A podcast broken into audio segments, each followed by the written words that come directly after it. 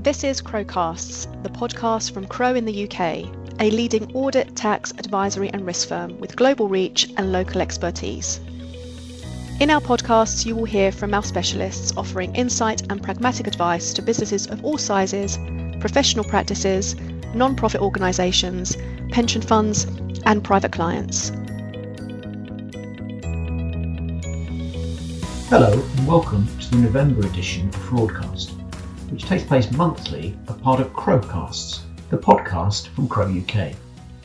My name is Jim Gee, and I'm a partner and head of forensic services for Crowe. I'm also a visiting professor and chair of the Centre for Counter Fraud Studies at University of Portsmouth, which is Europe's leading research centre concerning cybercrime, fraud, bribery, and corruption. The Fraudcast series provides a mixture of comment, interviews, news, and discussion. The reason why this broadcast is so relevant now is because we're in the middle of a period of massively increased fraud and cybercrime, something which the latest crime statistics, which I'll talk about later, show. And this has been spurred on by the economic crisis arising from the COVID 19 health crisis. This week, I will be focusing in on the latest fraud and cybercrime news as well as interviewing Jonathan Tickner, a partner and head of financial crime at Peters and Peters, a leading firm of lawyers specializing in financial crime. But first, let's turn to some of the key news. The National Audit Office, the NAO, has estimated that the UK government will spend more than 210 billion on its response to the COVID-19 pandemic. This money has rightly been spent on supporting organisations and individuals across the country in this time of unprecedented economic stress. And the vast majority of the money has been correctly applied for and received. However, there is always a dishonest minority, and the NAO has published its report, Investigation into the Bounce Back Loan Scheme, on one important element of the government support package. The Treasury developed the scheme with the Department for Business, and it was launched on 4th of May and will be open until 30th of November, with government retaining the right to extend it. It is expected that BBLS will have lent between 38 and 48 billion by 4th of November 2020, substantially more than it initially expected.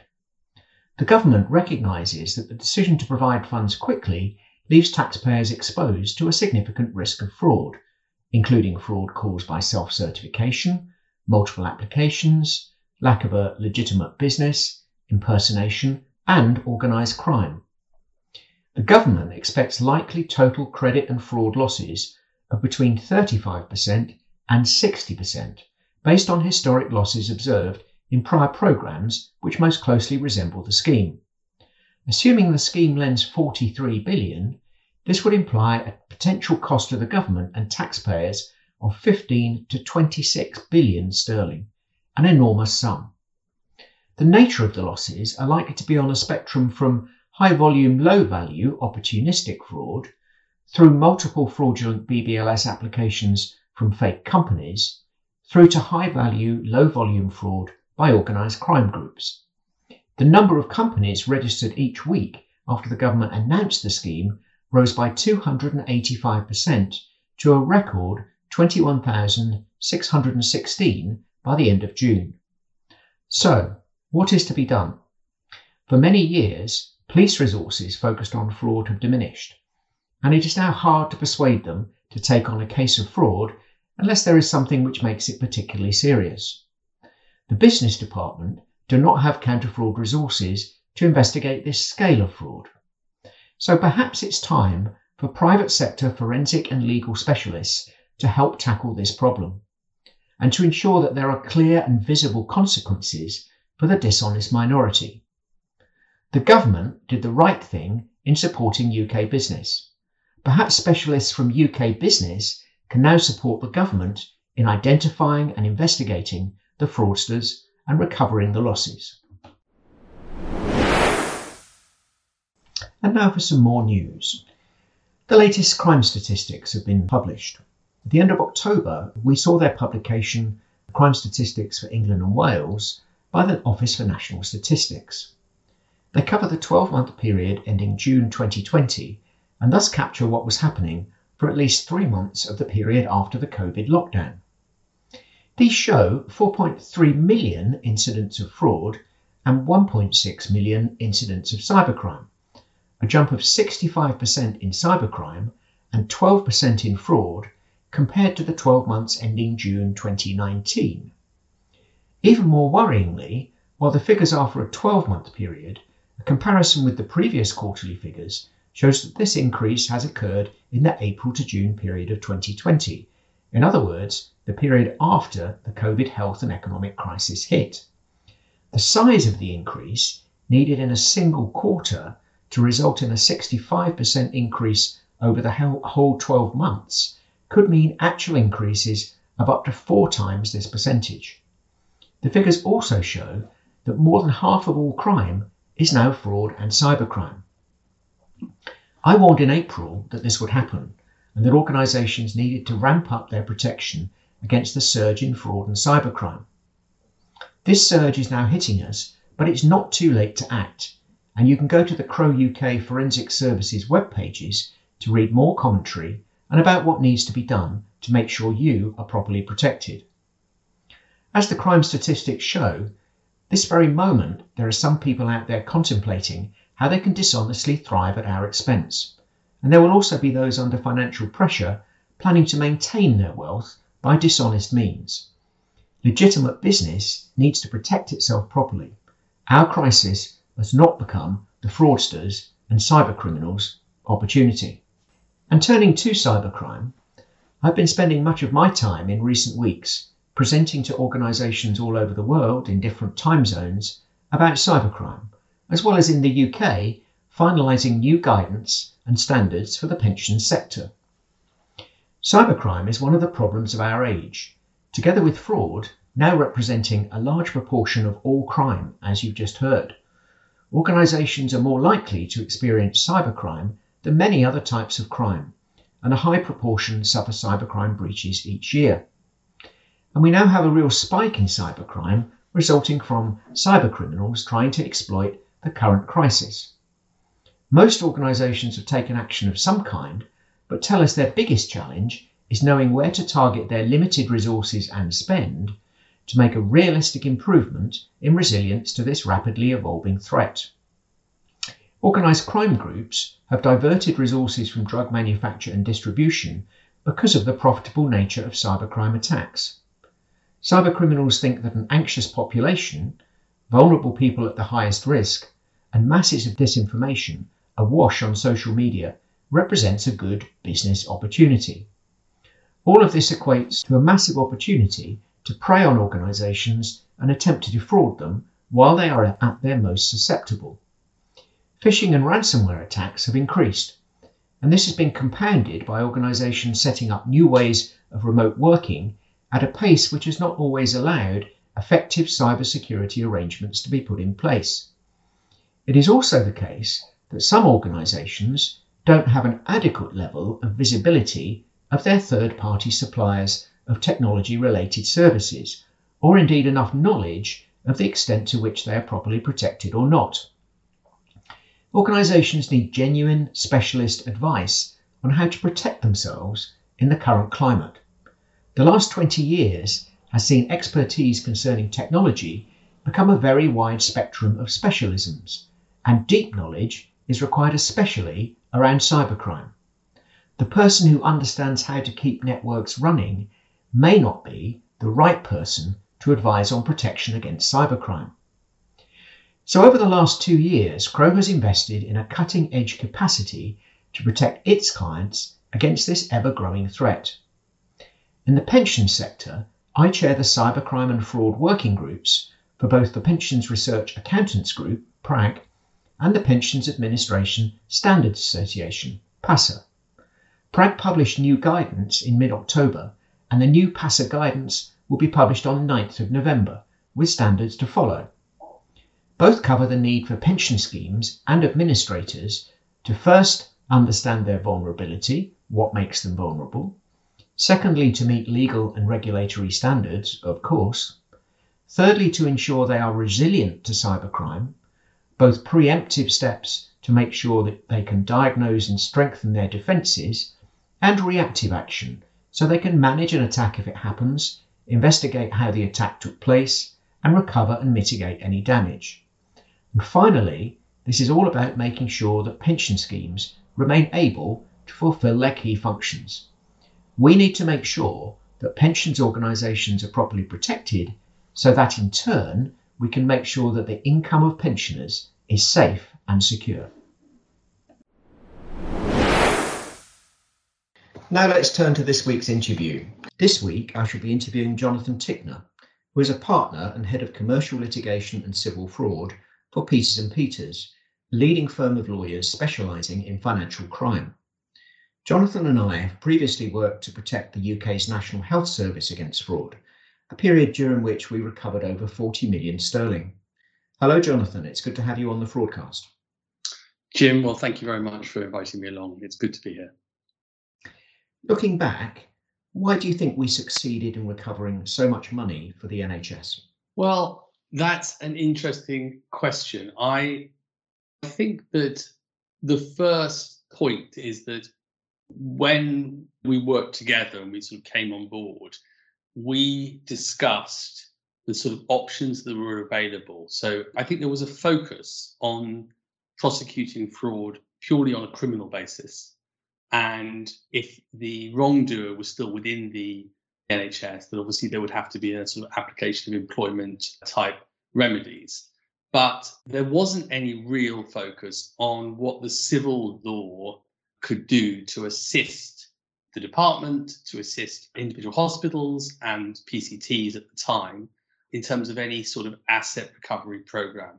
And I think that that was the key sort of educational process that we embarked on together in terms of effectively teaching that there was what was called the parallel sanctions policy, which obviously we can talk about. But I think that that was the key to unlocking asset recovery proceeds and the sort of the, the figures that you've been talking about.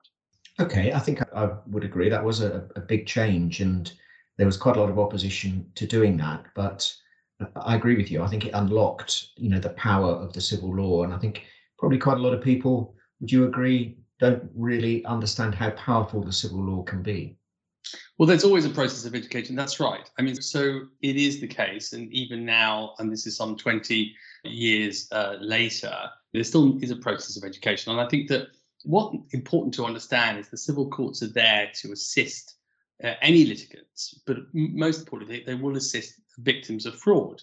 And it isn't the case that if a fraud is identified, and if we're talking, you know, hypothetically, a company loses I don't know, a million pounds to an employee who runs off with the money. I mean, obviously, consideration could be given as to whether to go to the police. That is a, a perfectly legitimate, laudable perspective to have. But unfortunately, in the current climate where the police are under resourced, prosecutions are under resourced, and fraud is complicated, always has been, there isn't necessarily the breadth of expertise within the police. That isn't a criticism of them, it is primarily a resourcing issue for them.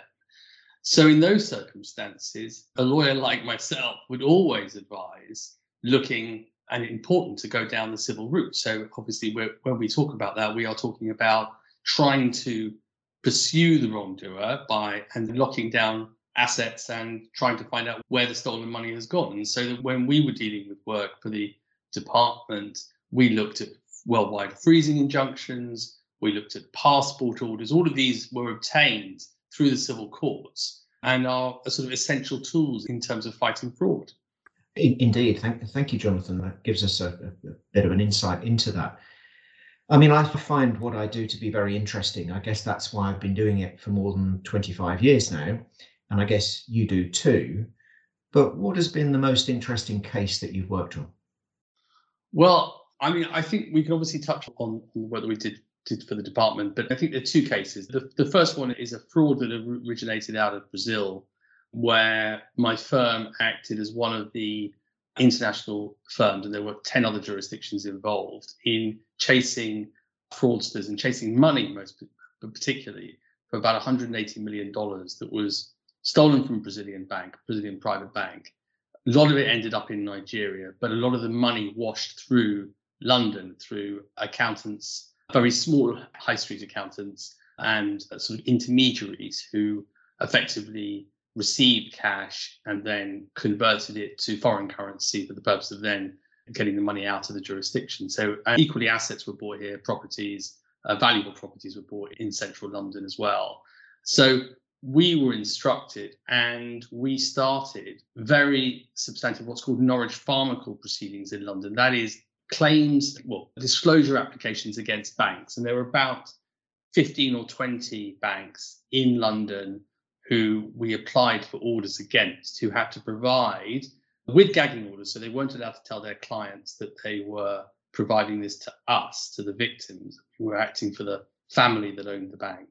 All the bank statements relating to accounts, which we identified stolen money had gone into. And that sort of really helped unlock the case because on the back of what was very substantial bank uh, dis- uh, statement disclosure that were given to experienced forensic accountants who were able to produce all sorts of sort of data analytics and spreadsheets and so on, showing where the money had gone. And then we were able to kind of follow a train of inquiry, which included getting further orders against further banks that we identified, but not just in London, but also proceedings in Switzerland, in Hong Kong, in Singapore.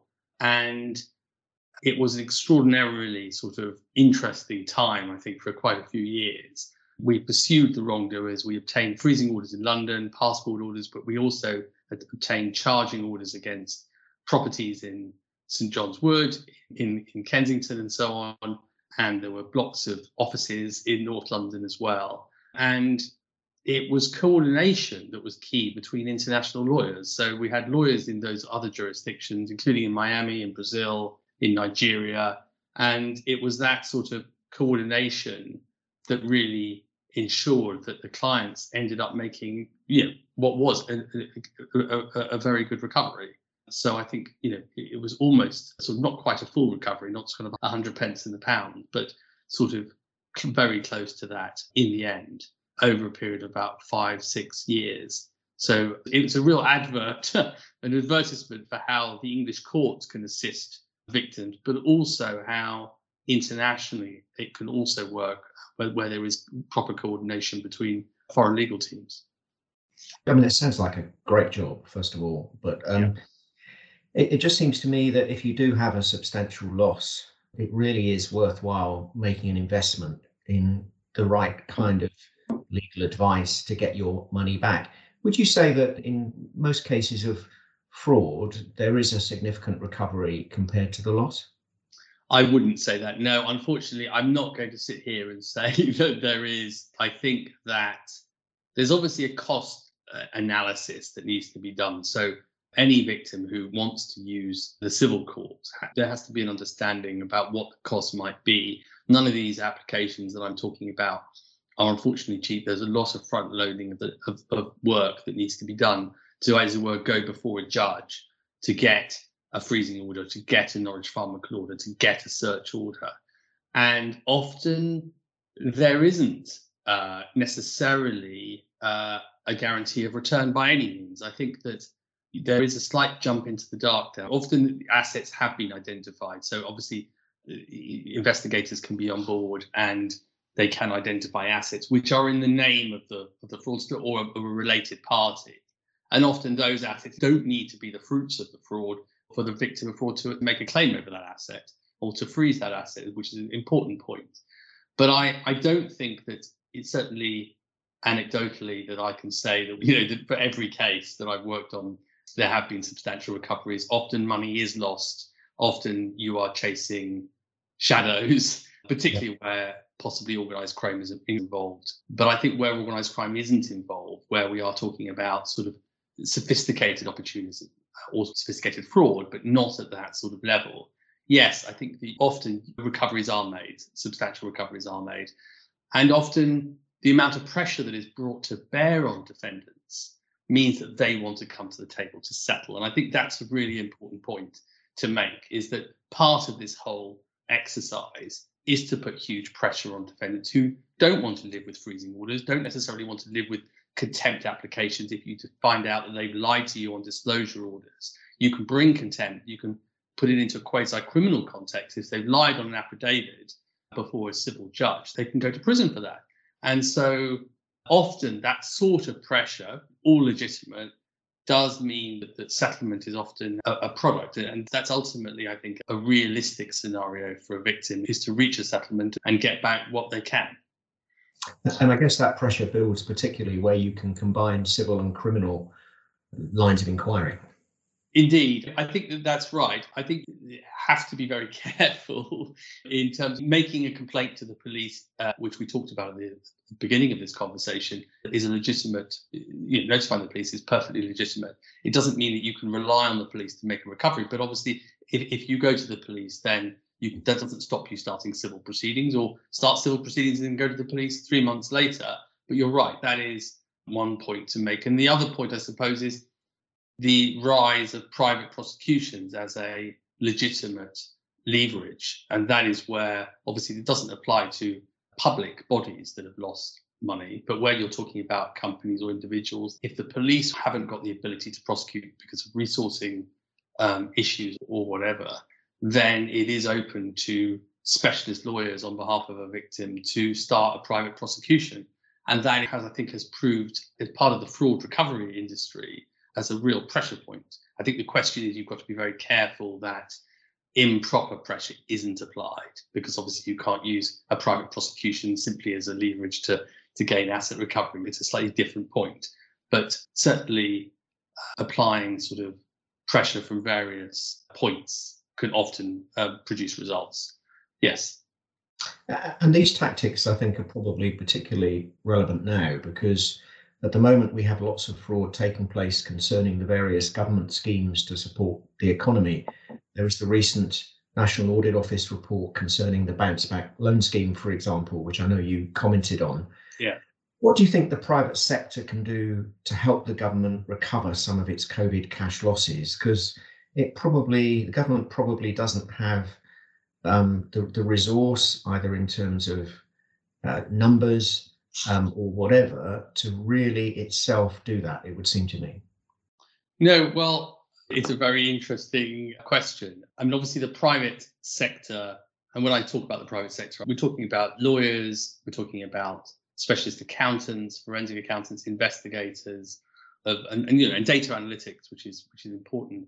All of whom have collectively got huge experience uh, in terms of pursuing wrongdoers and making fraud recoveries on behalf of, of, of, of clients, you know, probably through the high courts and so on. Now, it seems to me that, as you say, the potential level of losses suffered by the government, by the Treasury, and by banks is such that the ordinary police, I just ordered the police, the, the SFO, and the National Crime Agency just aren't going to be fully resourced to be able to deal with that, and particularly not through you know through COVID as well, which I think adds a whole other layer of difficulty to investigation of this kind of fraud. So I think that there is an offering there, and I think that there is an offering to assist in basically a sort of public-private type initiative to assist in trying to get money back to the taxpayer. And of course, this is taxpayers' money we're talking about. And so I think, you know, and that is money that could go to the NHS and so on. So I think the question is whether or not there's going to be that sort of light bulb moment in government as to whether or not that is the path they want to go down in terms of trying to work with the private sector to assist in, in investigating this. Let's hope the government is bold enough to embrace that kind of approach, Jonathan. Mm. Finally, um, what do you think the future holds in terms of fraud and financial crime? Well, I think in terms of the the areas that I'm w- w- working in, obviously the growth areas that we have seen, and this is often as fraud litigation is a sort of no stone left unturned type litigation, particularly if you have well-funded parties who are willing to really pursue fraud and pursue asset recovery. So I think what we've seen increasingly is a growth area in contempt applications. That is to say, where orders are obtained against wrongdoers, which include that they have to provide disclosure of their assets, but also disclosure, tracing type disclosure of where assets might be, particular specific assets might be. And if there is a non compliance issue, then what we have seen increasingly is the growth of lawyers and claimants issuing contempt applications to try and put increasing pressure on those defendants with the threats of committal and, and imprisonment. That's one. And I think the other point is the private prosecution point, which I think, again, that is only going to increase. And it was something which originated in sort of the copyright world, but has now taken on a sort of uh, a life of its own. And certainly now I think that the intersection between private prosecutions and civil fraud high court claims is, is, is growing. And I think that there is also recent cases surrounding this and recent cases where judges in the high court are getting concerned about potentially lawyers acting improperly and bringing too much pressure to bear and there's talking about sort of general increase in hostility and aggressiveness in the conduct of these kind of disputes. I think that's an interesting point in terms of certainly from my perspective as someone practicing in the area. I think that the other point to raise is one on internet and sort of cybersecurity. And I think that I know that is one of your hot topics, Jim, but I think that we've seen an increase of that over COVID, and I think that will only grow. And I think that really companies like yours and ours need to be alive to clients who are going to continue to suffer at the hands of kind of cyber criminals. I agree. Thank you. Thank you very much. That was a, an excellent interview, and I hope we can uh, do it again when we have more time. Thank you, Jonathan. Thank you very much, Jim. So that's all for this broadcast. I hope you found it interesting. Don't forget to listen in again in a month's time. In the meantime, stay safe make sure you are properly protected against fraud and cybercrime. Thank you.